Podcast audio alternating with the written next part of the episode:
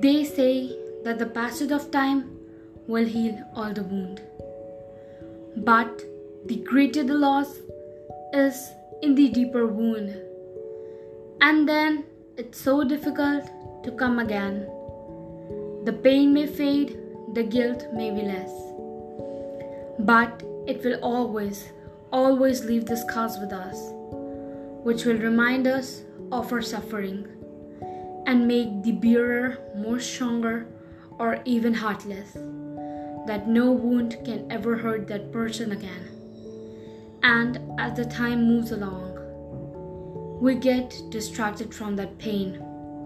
We try to find other alternative just to hide that wound that is still deep down inside us. It's still that fresh, it's still hurt. With that, it comes our anger, frustration, the manipulation. The fear of losing someone either makes us heartless or makes us more aggressive.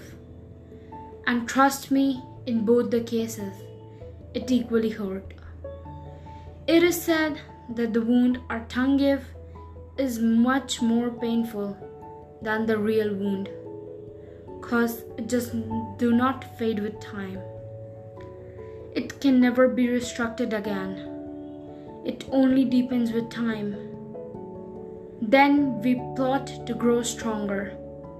Try to be independent. Try to hide that guilt in word or in moon. And before we are able to make that stable, try to handle the time pass by. Then we find ways to go back and change the history. Sometimes we wish we could have a time machine. Wish we could just go back. But it is proven that you do not get everything in life that you want. Now, when the time has passed by, we don't have anything except our best friend, regret.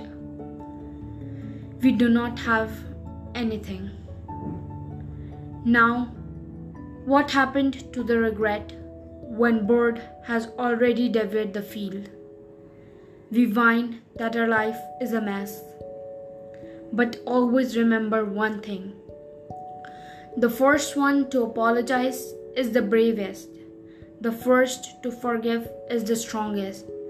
And first to forget is the happiest.